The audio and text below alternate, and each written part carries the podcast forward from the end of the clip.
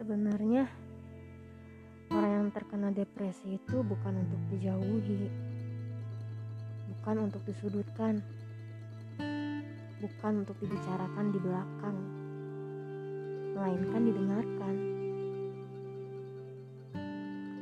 Didengarkan keluh kesahnya. Ya, walaupun misal diri kita lagi gak baik-baik aja, tapi emang kita butuh didengarkan. Mungkin diri kita nggak butuh solusi dari berbagai pihak, tapi kita hanya butuh didengarkan, ditemani. Karena sudah depresi, merasa sendiri, tak ada yang menemani, itu sulit untuk kita. Satu kata saja, atau mungkin satu kalimat, bisa membuat diri kita bertahan untuk hidup.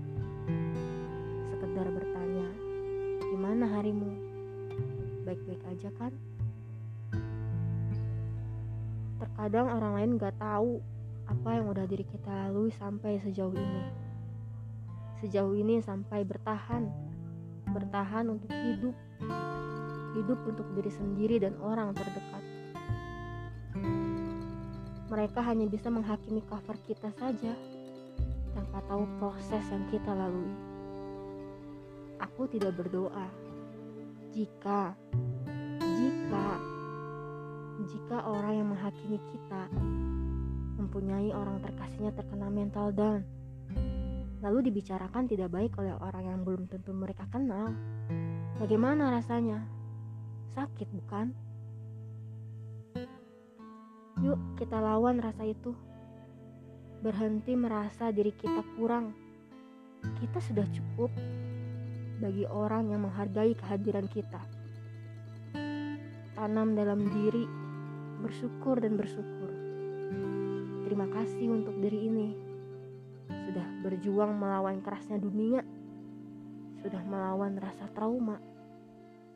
Terima kasih kepada orang terdekat yang membuat diri kita selalu istimewa.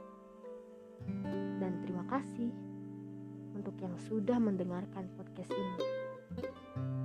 Semoga ada sedikit hikmah yang bisa diambil.